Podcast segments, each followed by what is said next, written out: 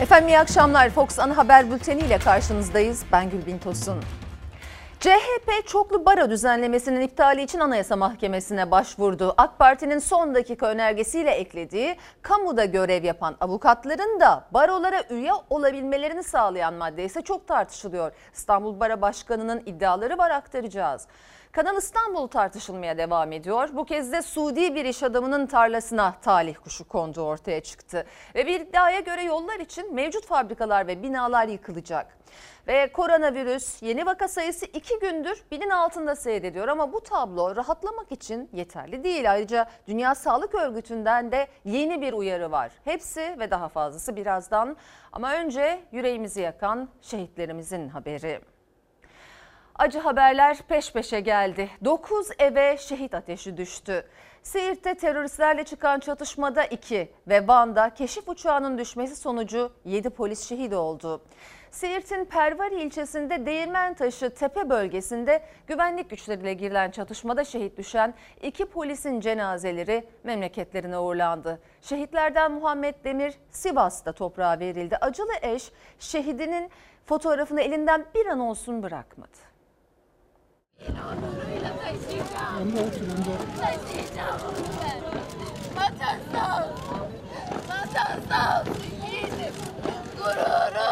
Teröre inat başını öne eğmedi. Şehit eşinin fotoğrafını gururla taşıdı. Siirt'te teröristlerle girilen çatışmada iki özel harekat polisi şehit oldu. Siirt'in Pervari ilçesine bağlı Değirmentaşı Tepe bölgesinde güvenlik güçleri operasyondaydı.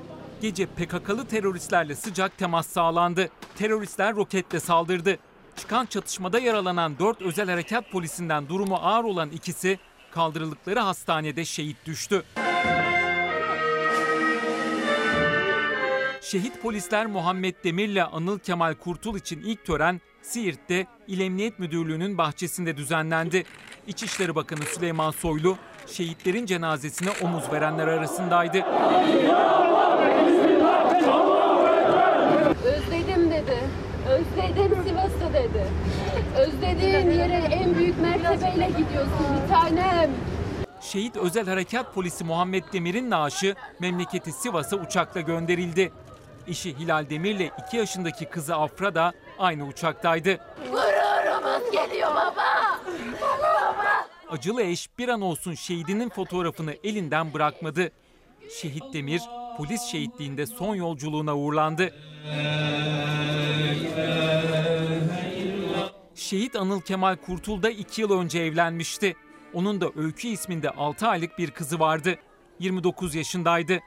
Şehit Kurtul'un cenazesi Cuma günü toprağa verilmek üzere Hatay'ın Kırıkan ilçesine uğurlandı.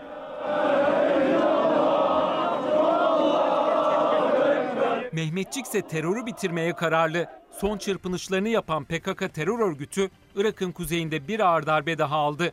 Haftanin bölgesinde 3, Zap bölgesinde de 2 PKK'lı terörist hava harekatıyla etkisiz hale getirildi. Suriye'de Zeytin Dalı Harekat bölgesinde de PKK'lı 4 terörist yakalanarak gözaltına alındı. Kahreden diğer haberde Van'dan geldi. Van Ferit Melen Havalimanı'ndan akşam saatlerinde keşif ve gözetleme faaliyeti için havalanan insanlı keşif uçağı radarda kayboldu. Saat 03 sıralarında uçağın enkazına ulaşıldı. Artos Dağı'na çarparak kırıma uğrayan uçakta ikisi pilot, 7 kahraman polis şehit oldu.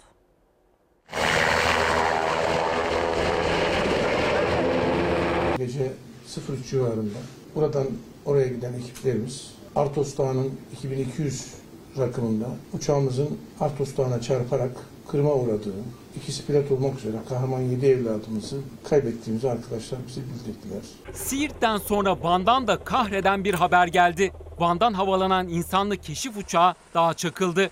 Türkiye'yi kedere boğan uçak kazasında ikisi pilot, beşi teknik eleman, 7 kahraman polis şehit oldu. Yavaş civarında bir ihbar geldi. Bir uçağın alçaldığını ve gözden kaybolduğunu ifade eden bir ihbardı.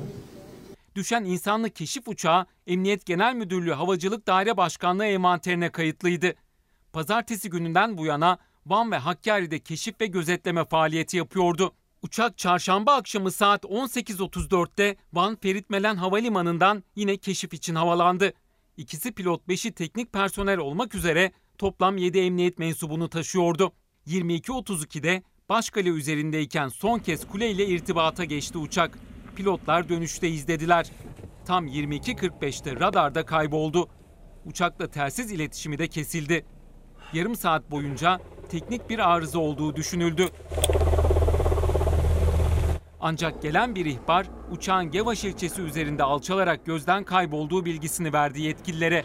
Havadan ve karadan arama başlatıldı. Saat 3 sıralarında uçağın Artos Dağı'na çarparak kırıma uğradığı ortaya çıktı. İkisi pilot 7 polisin şehit düştüğü anlaşıldı. Uçağın parçaları çarpmanın etkisiyle çok geniş bir alana yayıldı. İçişleri Bakanı Süleyman Soylu kameraların önüne geçerek o üzücü bilgiyi paylaştı. 16 Temmuz sabahının ilk saatlerinde milletimize üzüntülü bir haber vereceğiz maalesef. İkisi pilot olmak üzere kahraman 7 evladımızı kaybettiğimizi arkadaşlar bize bildirdiler. Şehitlerin memleketlerine acı haberleri tez ulaştı. Ankara'ya 3 şehit ateşi birden düştü. Pilot komiser Gökhan Mete Altunbaş, pilot komiser yardımcısı Samet Üstüner'le uçuş teknisyeni Mustafa Keskin başkenti yasa boğdu. Şehit pilot komiser Altunbaş'ın eşi de kendisi gibi komiserdi. Bir yaşında bir oğlu vardı. Şehit pilot komiser yardımcısı Samet Üstüner'in baba evi Beypazarı'ndaydı. Bir buçuk yıllık evliydi. Şehit Keskin ise 28 yaşındaydı. O da evliydi. Bir yaşında bir erkek çocuğu babasıydı. Şehit komiser yardımcısı 27 yaşındaki Semih Güzelay 3,5 ay önce evlenmişti. Anne babası İzmir Torbalı'da yaşıyordu. Kendisi gibi polis olan eşi Gözde Güzelay Ankara'da görevliydi. Şehit komiser yardımcısı İrfan Aydoğan Erzurum İl Emniyet Müdürlüğü'nde İHA pilotuyken geçici görevli Hakkari'ye gönderilmişti. Bursa'da oturan annesi bir aydır oğlunu ziyaret için Erzurum'daydı. Şehit polis Onur Ramazan Bayram 30 yaşındaydı ve bekardı. Manisa Alaşehirliydi. Alaşehir bir hafta içinde Hendek'teki havai fişek fabrikasında şehit olan jandarma uzman çavuş Mesut Yazar'ın ardından ikinci şehit acısını yaşadı. Şehit polis Burak Derya Mersin Anamurluydu. 28 yaşındaydı. Şehitler Cuma günü toprağa verilecek. Bu akşam saat 20.30'da Van Jandarma Helikopter Filo Komutanlığı'nda uğurlama töreni yapılacak. Düşen uçağın kara kutusu ise bulundu. Kazanın sebebini yapılacak inceleme ortaya çıkaracak. Şehitlerimize Allah'tan rahmet, yakınlarına başsağlığı diliyoruz. Sayın seyirciler, Azerbaycan-Ermenistan arasında çatışmalar sürerken Bakü'den Ankara'ya çok kritik bir ziyaret gerçekleşti. Milli Savunma Bakanı Hulusi Akar, Azerbaycan Savunma Bakan Yardımcısı ve Hava Kuvvetleri Komutanını kabul etti. Akar, Ermenistan'a yönelik çok sert ifadeler kullandı. Erivan yaptıklarının hesabını ödeyecek dedi.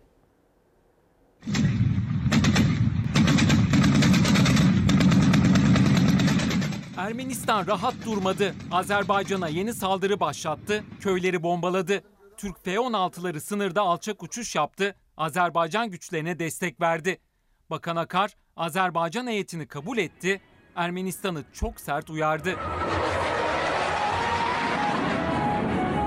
Bunlar e, yaptıkları için hesabını mutlaka ödeyeceklerdir. Ermenistan-Azerbaycan sınırında kısa süreliğine kesilen silah sesleri sabah yeniden duyuldu. Ermenistan ordusu yine Türkiye'ye gelen enerji hatlarının geçtiği Tovuz'u hedef aldı. Bölgedeki Azerbaycan askerlerine topçu ateşi açıldı. Provokasyonu sürdüren Ermeni güçleri sınır köylerini de ağır silahlarla bombaladı. Azerbaycan saldırıya anında yanıt verdi. Savunma Bakanlığı çok sayıda mevzinin vurulduğunu, Ermenistan'a ait insansız hava aracının düşürüldüğünü açıkladı. Çatışmalarda bir asker şehit düşerken toplam şehit sayısı 13'e yükseldi. Cumhurbaşkanı İlham Aliyev tansiyon yükselirken güvenlik konseyini topladı. Son saldırılara öfkesi büyüktü. Çok sert konuştu. Ermenistan'ı faşist bir devlet olarak niteledi. Halkın sabrının bir sınırı var dedi. Erivan'a gözdağı verdi. Aliyev toplantıda Dışişleri Bakanı Elmar Mehmedyarov'u da hedef aldı.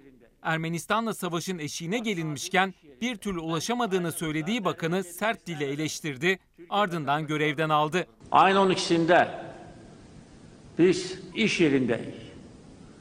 Baş nazir iş yerinde, mən iş yerində, səhərə qədər. Xarici İşlər Nazirliyi nə ilə məşğul idi? Hardaydı?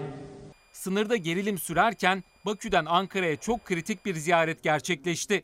Milli Savunma Bakanı Hulusi Akar, Azerbaycan Savunma Bakan Yardımcısı ve Hava Kuvvetleri Komutanı Ramiz Tahirov'u kabul etti. Görüşmeye Genelkurmay Başkanı Orgeneral Güler ve kuvvet komutanları da katıldı.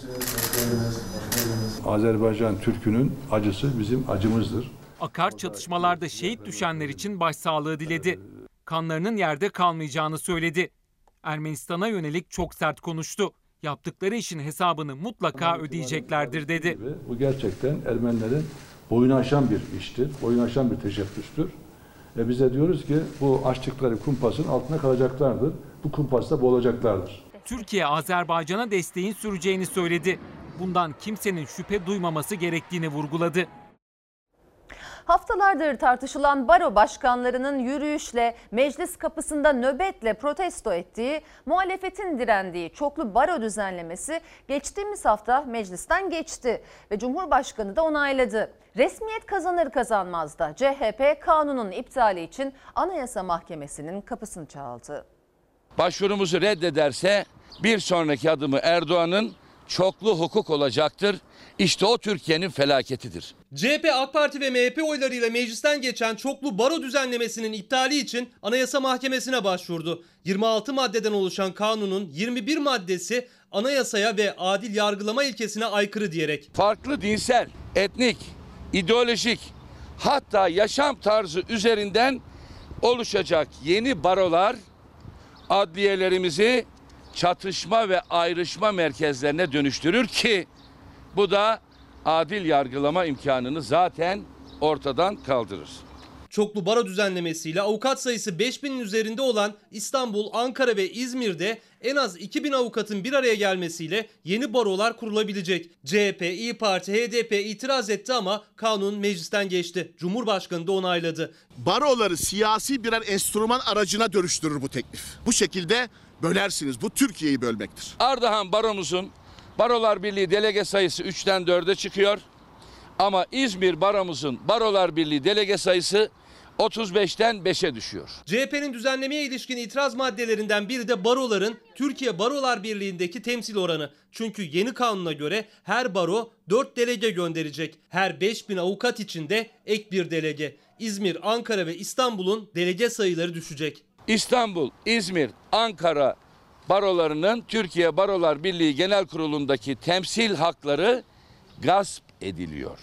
Türkiye'deki toplam avukatlarımızın yüzde 60'ı Barolar Birliği'nde yüzde 10'un altında bir temsil oranıyla temsil edilebilecekler. Yasa geçtikten sonra bir ikinci baronun kurulması olanağı söz konusu olur da Anayasa Mahkemesi bundan birkaç ay sonra yasayı iptal ederse eğer Anayasa Mahkemesi kararları geriye yürümediği için yeni baro e, yaşamaya devam edecektir. CHP kanunun iptali için Anayasa Mahkemesi'ne başvurdu ama mahkeme kararları geriye dönük işlemiyor. Yani Anayasa Mahkemesi kanunu iptal etse bile öncesinde kurulan yeni barolar faaliyetlerini sürdürecek. Bu yüzden düzenlemeye itiraz eden barolar yürütmenin durdurulması talebini de iletecek yüksek mahkemeye. Alternatif baro kurma adımları da atılmaya başlandı. Sivas katliamı sanıklarının avukatlığını yapan AK Parti 24. dönem İzmir Milletvekili Ali Aşlık'ın alternatif baro için hazırlık yaptığı kamuoyuna yansıdı. Kamu avukatlarının e, baroya kayıt olmaları zorunlu değil.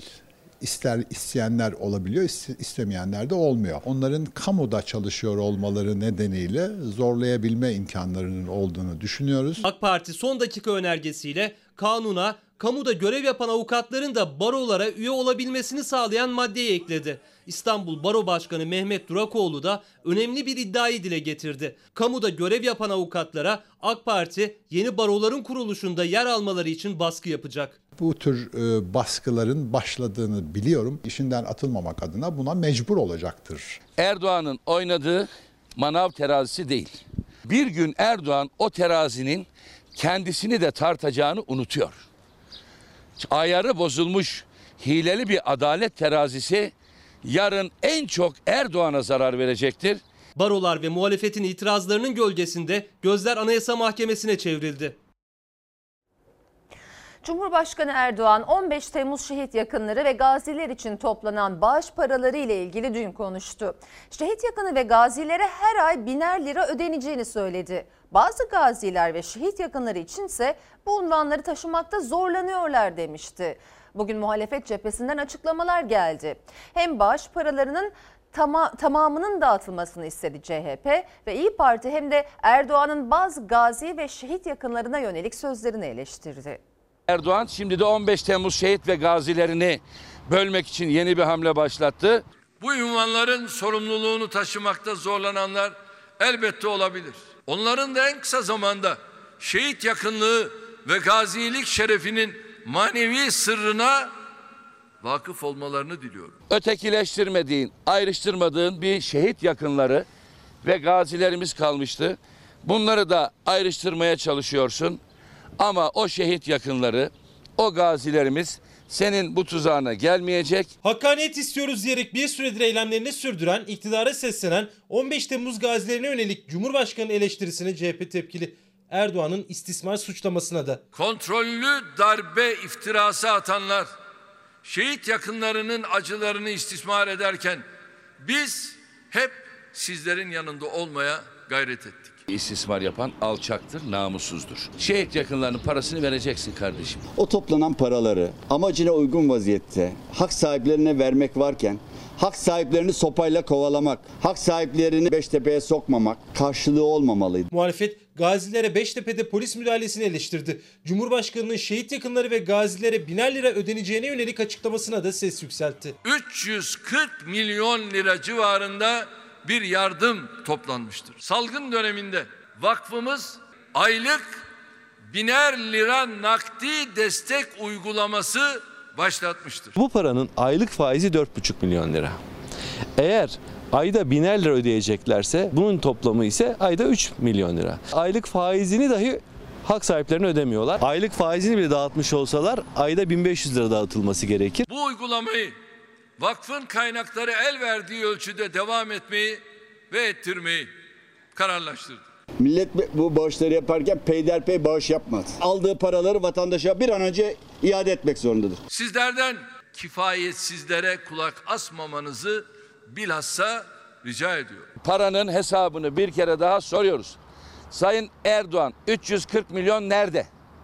Neden hak sahiplerini ödemiyorsun? Muhalefet 340 milyon liranın üzerindeki bağış parasının şehit yakını ve gazilere toplu şekilde ödenmesini isterken İyi Parti gaziler arasında farklı uygulamalar olduğuna ilişkin şikayetleri meclis gündemine taşıdı. Araştırma önergesi verdi. Uzuvlarının %40'ı iş yapamaz durumda olmasına rağmen malul sayılmayan, aylık bağlanmayan, sağlıkta katılım payı muafiyetinden bile yararlanamayan gazilerimizin durumu ortadadır. Kalbinde kurşunla yaşıyor ama gazi değil. Mermi girmiş çıkmış bacağına gazi değil. Muhalefetin gaziler arasında farklı uygulamalar araştırılsın, bu farklılıklar kaldırılsın talebi AK Parti oylarıyla reddedildi.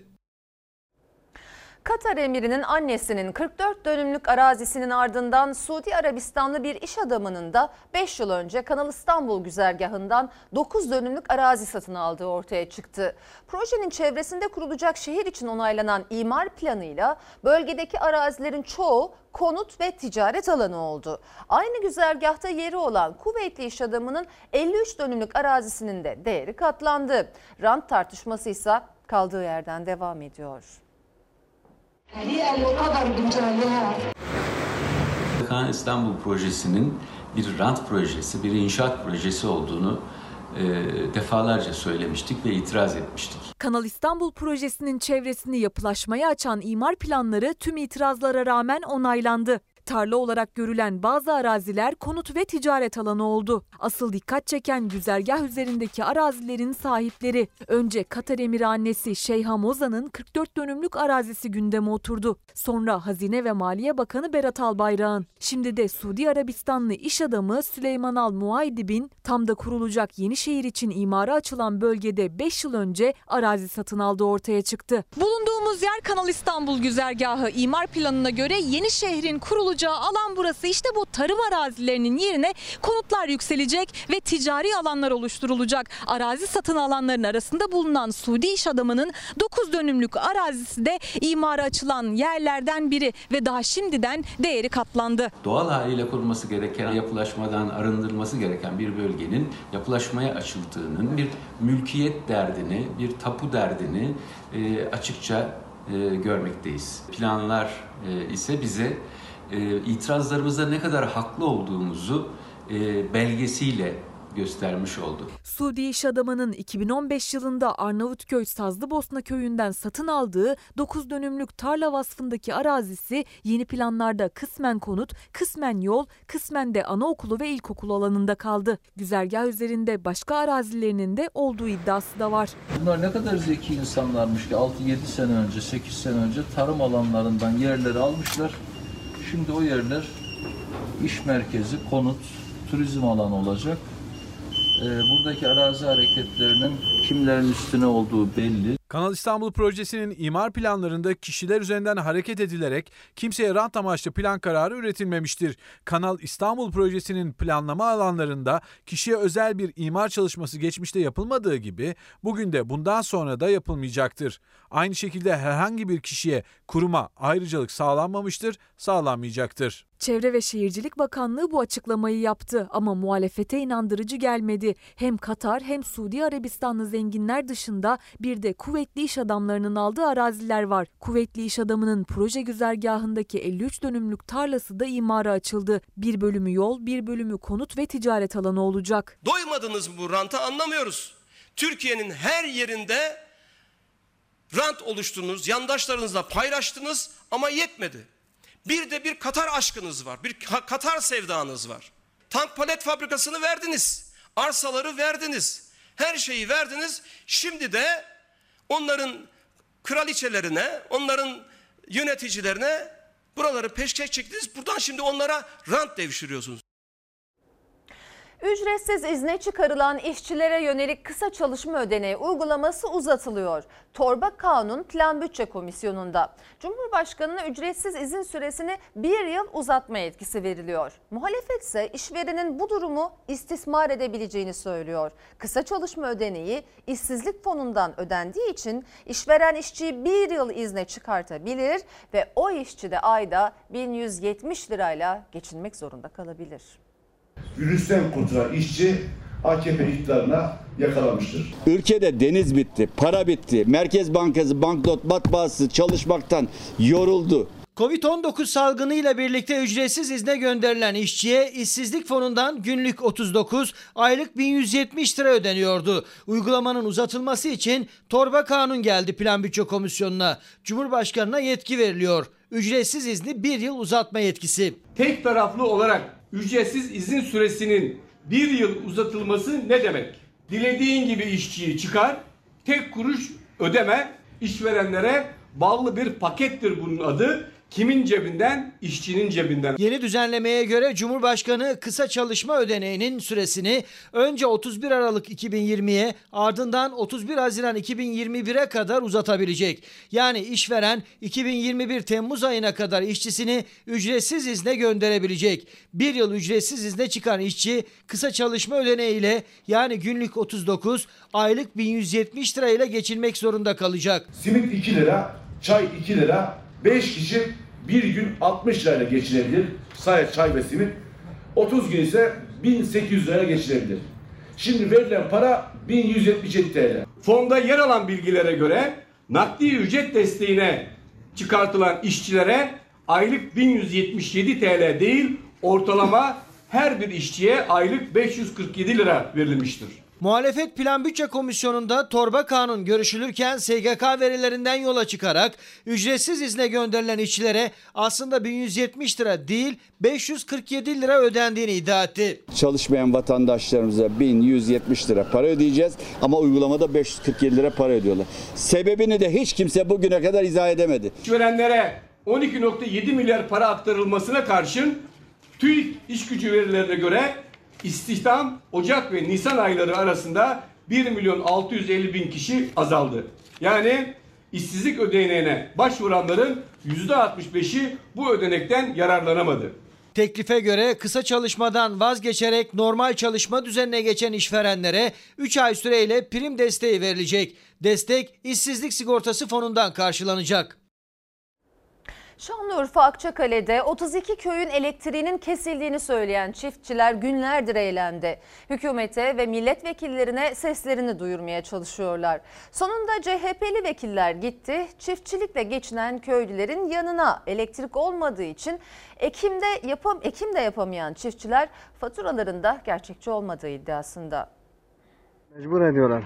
Biz vekillerimizden çare bekliyoruz. Yazıklar olsun size. Yazıklar olsun size. Akçakale pekmezlik kaçırım. Muhtarım.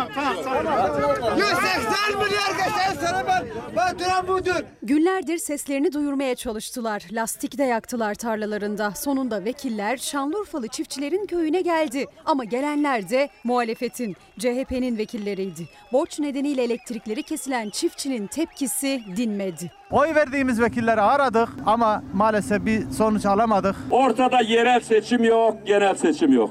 Sizin için geldik. Sorunlarınıza dert derman olalım diye. Her zaman da geliriz. Çağırırsanız ne zaman isterseniz geliriz.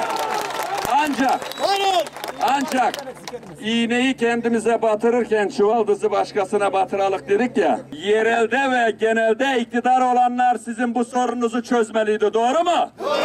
Şanlıurfa'da 2019 yılından bu yana borçların ödenmemesi gerekçesiyle DEDAŞ, Akçakale ilçesine bağlı 32 köyün elektriğini kesti. Pamuk üretimi yapan çiftçilerin tarlası susuz kaldı. Urfa Türkiye'nin yüzde 42 pamuğunu üretiyor. Yüzde 42.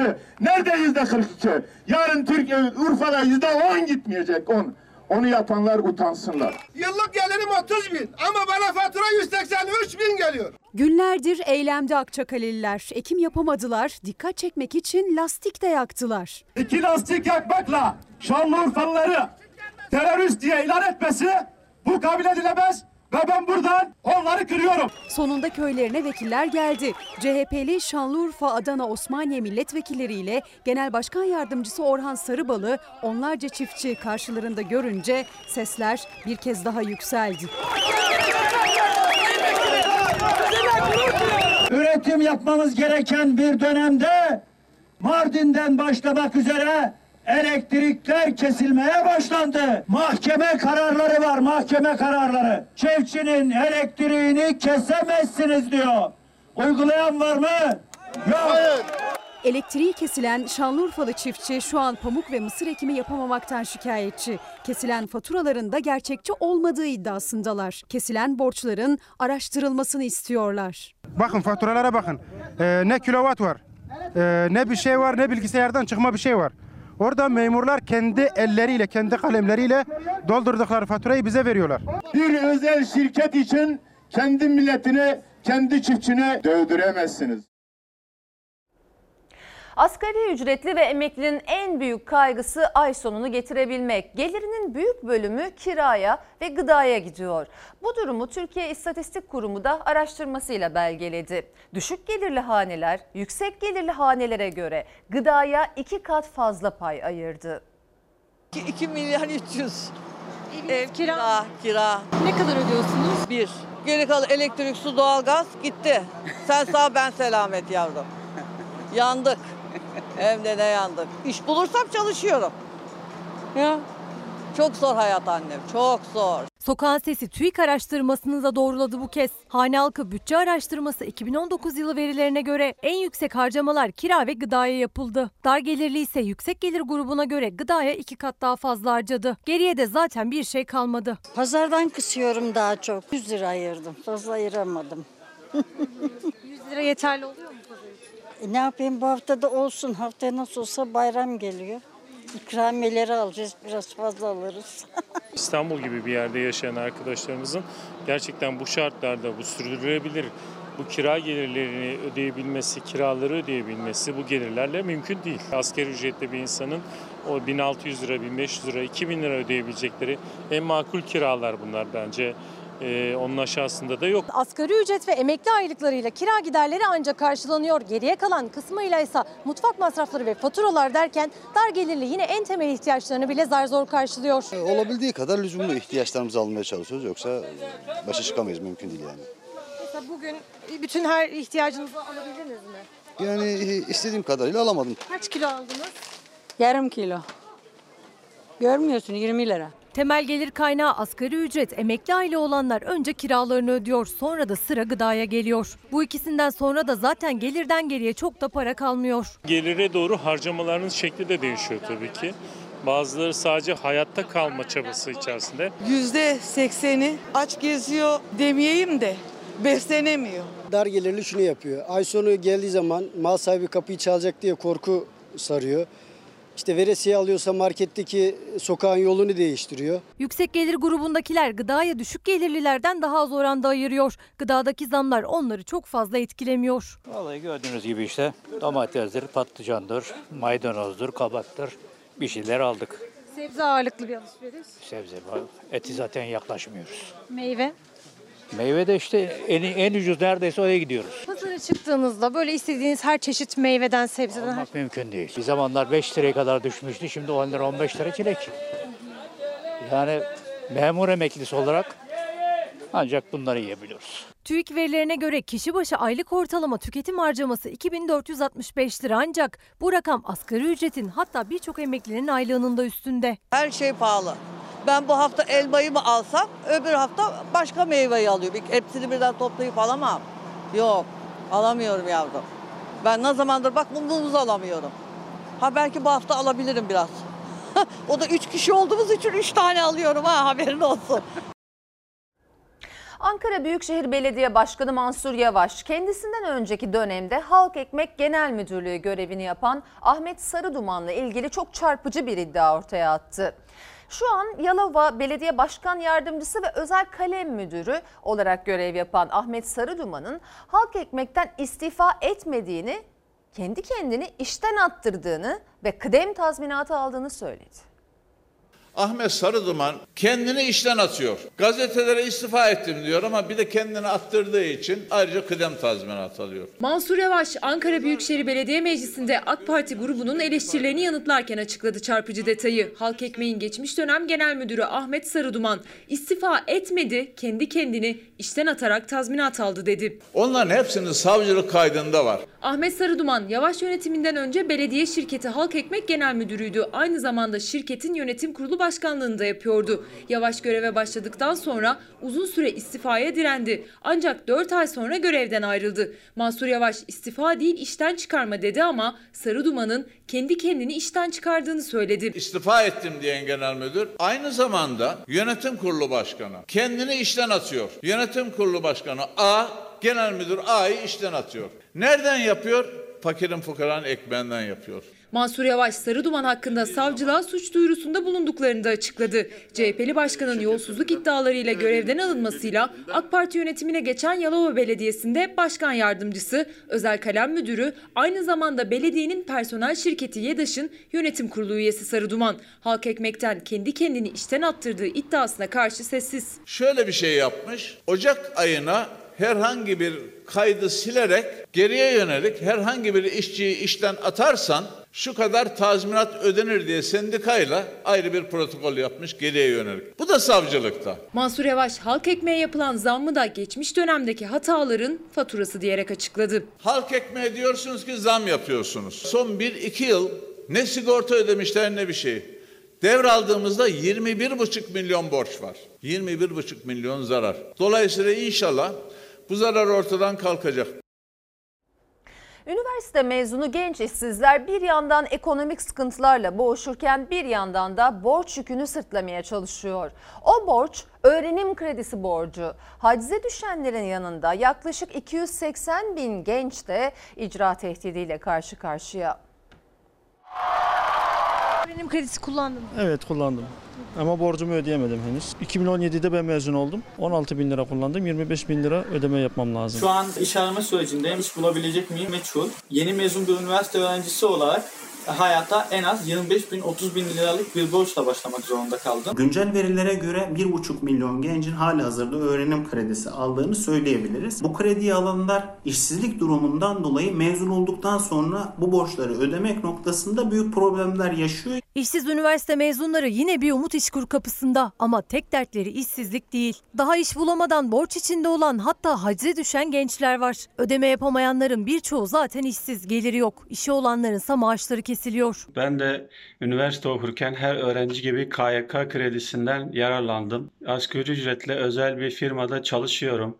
Bir senem dolduktan sonra maaşıma haciz geldi ve dörtte bir oranında kesinti yapılıyor. Bu da yaklaşık olarak 600 TL yapıyor. Mahmut Gültekin KYK borcunu ödeyemedi. Maaşına haciz geldi. Aldığı asgari ücretin her ay 600 lirası kesilince geri kalanı kiraya mı çocuğuna mı mutfağa mı harcayacağını şaşırıyor. Evliyim, bir çocuğum var ve evimde kira. Normal şartlarda asgari ücretle geçirmek çok zor iken üstüne bir de bu haciz olayının gelmesi iyice beni zor durumda bıraktı. Gültekin'in yaşadığı sıkıntıları yaşaması muhtemel 280 bin kişi var. Her an haciz gelebilir. Kiminin henüz işi bile yok ya da işsiz kaldılar gelirleri kesildi. Üniversiteden mezun olduktan sonra aylarca hatta yıllarca iş arayıp bulamayan gençler şimdi bir de KYK borçlarını nasıl ödeyeceklerini düşünüyor kara kara. Borçlarını ödeyemeyen binlerce genç ise haciz baskısı altında yaşıyor. 280 bin genç ise üniversite okurken aldığı öğrenim kredisini ödeyemediği için icra tehdidiyle karşı karşıya. Öğrenim kredisi borcunu ödeyemediği için erteleme talebinde bulunan gençlerin sayısı 2006'dan 2019'a %416 arttı. İş bulabilen üniversite mezunlarının büyük bölümü de asgari ücretle çalışıyor. Onlar kadar şanslı olamayanlarsa İşkur'dan gelecek iyi bir haber bekliyor. Yaklaşık 10,5 milyar. Geri ödemesiyle birlikte 12 falan olacak sanırım. Bizim sınıf 300 kişiydi. İşe girecek sayısı özelde 10'dur, 20'dir. Yani %80'i işsiz kalır. Ülkenin genel durumu. Ayasofya'nın cami olarak ibadete açılması kararı sonrası tarihi mirasın aynı zamanda en iyi şekilde korunması için Diyanet İşleri Başkanlığı ile Kültür ve Turizm Bakanlığı arasında protokol imzalandı. Diyanet İşleri Başkanlığı din hizmetlerini yürütecek. Bakım, restorasyon, korunmadan Kültür ve Turizm Bakanlığı sorumlu olacak.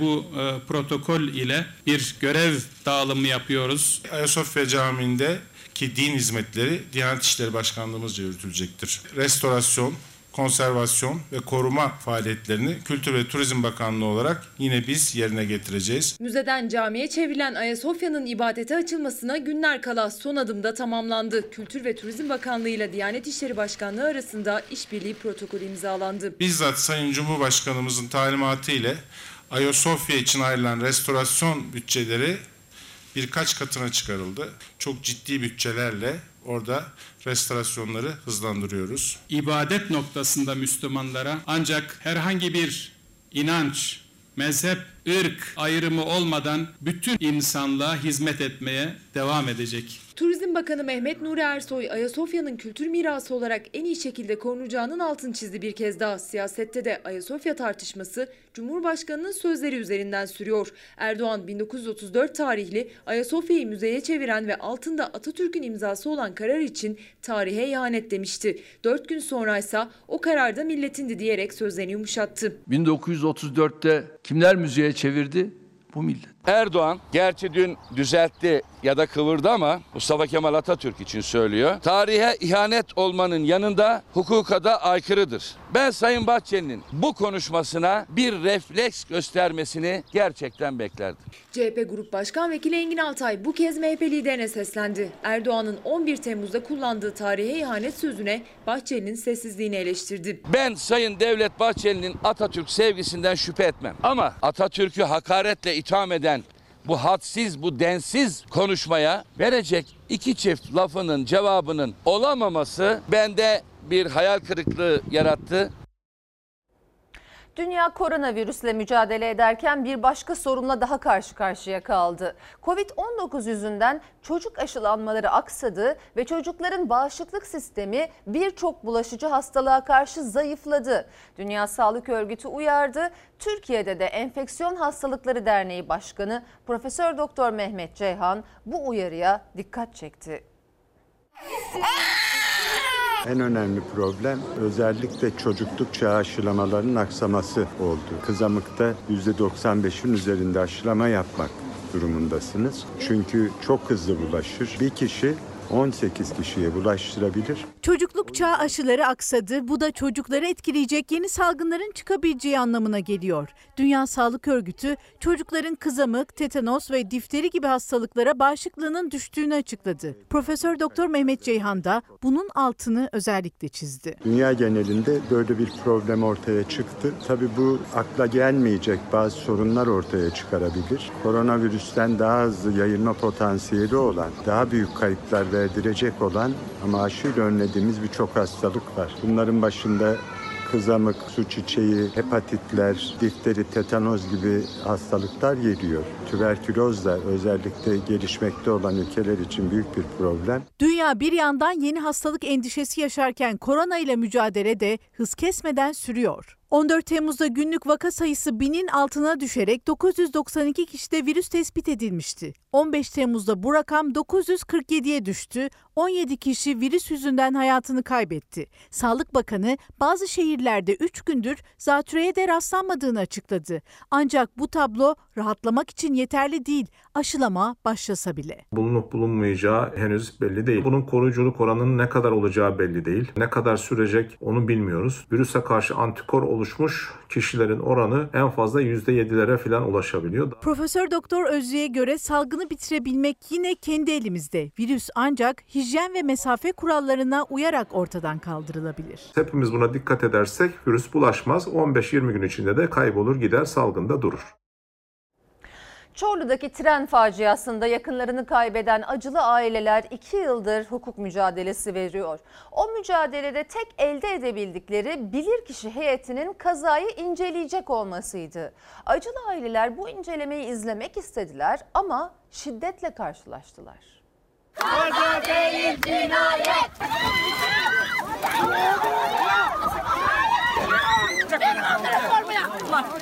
Tek istedikleri en sevdiklerini kaybettikleri yerde yapılacak incelemeyi izlemekti ama şiddet gördüler jandarmadan. Copla dövülen bu insanlardan kimi evladını, kimi eşini, kimi anne babasını kaybetti. Çorlu'daki tren faciasının acılı ailelerinin tek istediği iki yıl sonra gelen bilirkişinin incelemesini izlemekti. Ama yaşadıkları şiddet vicdanları sızlattı.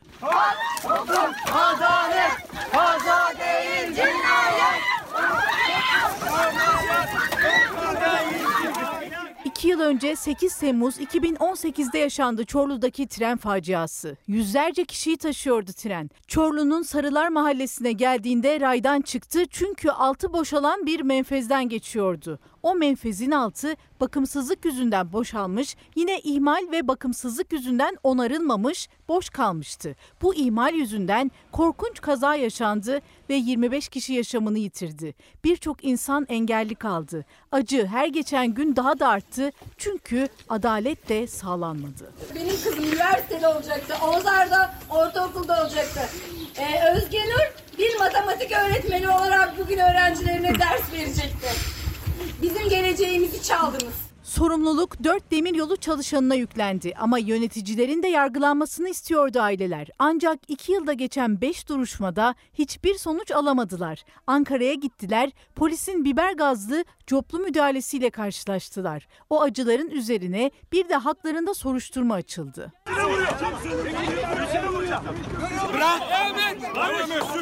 Beşinci duruşmanın sonunda nihayet bilirkişi heyetinin belirlenip keşif yapmasına karar verildi. O gün geldi acılı aileler keşifi izlemek istedi ama engellendiler. Bir de olay yerinde şiddetle karşılaştılar.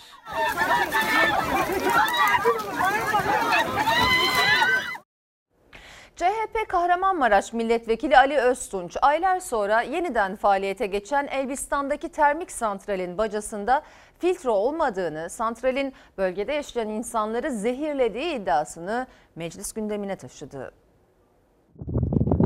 6 ay filtreler yok diye santral durduruldu. 6 ay sonra ne olduysa yeniden açıldı. Avşin Elbistan termik santrali kül saçmaya, zehir saçmaya devam ediyor. CHP'li Ali Öztunç, Elbistan'daki termik santrallerin filtresiz çalıştığını ve zehir saçmaya devam ettiği iddiasını bu kez meclis gündemine taşıdı. 250 bin insanın yaşadığı Avşin ve Elbistan'da Avşinler kül yutmaya, Elbistanlılar ve Avşinler zehir solumaya devam ediyorlar. Bir tarafta halkım var, bir tarafta da buradaki sermaye var. Halkım diyor ki biz burada hava kirliliğinden maalesef yaşamakta sıkıntı çekiyoruz. İş bitmiştir.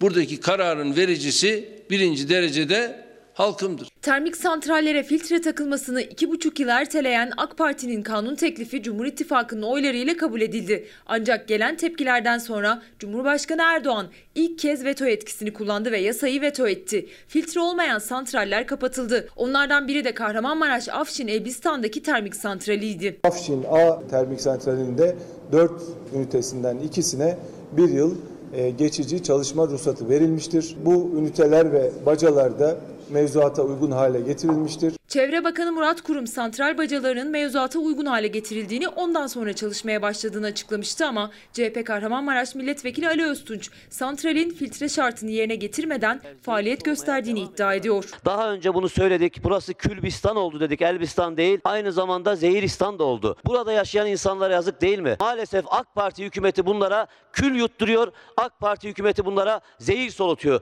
Yazıklar olsun diyorum. Şimdi ara zaman. Efendim Fox ana haber bültenini burada noktalıyoruz. Fox'ta yayın Yaparsın Aşkımın yeni bölümüyle devam edecek. İyi bir akşam geçirmenizi diliyoruz. Hoşçakalın. Dostuma her köşesi cennetin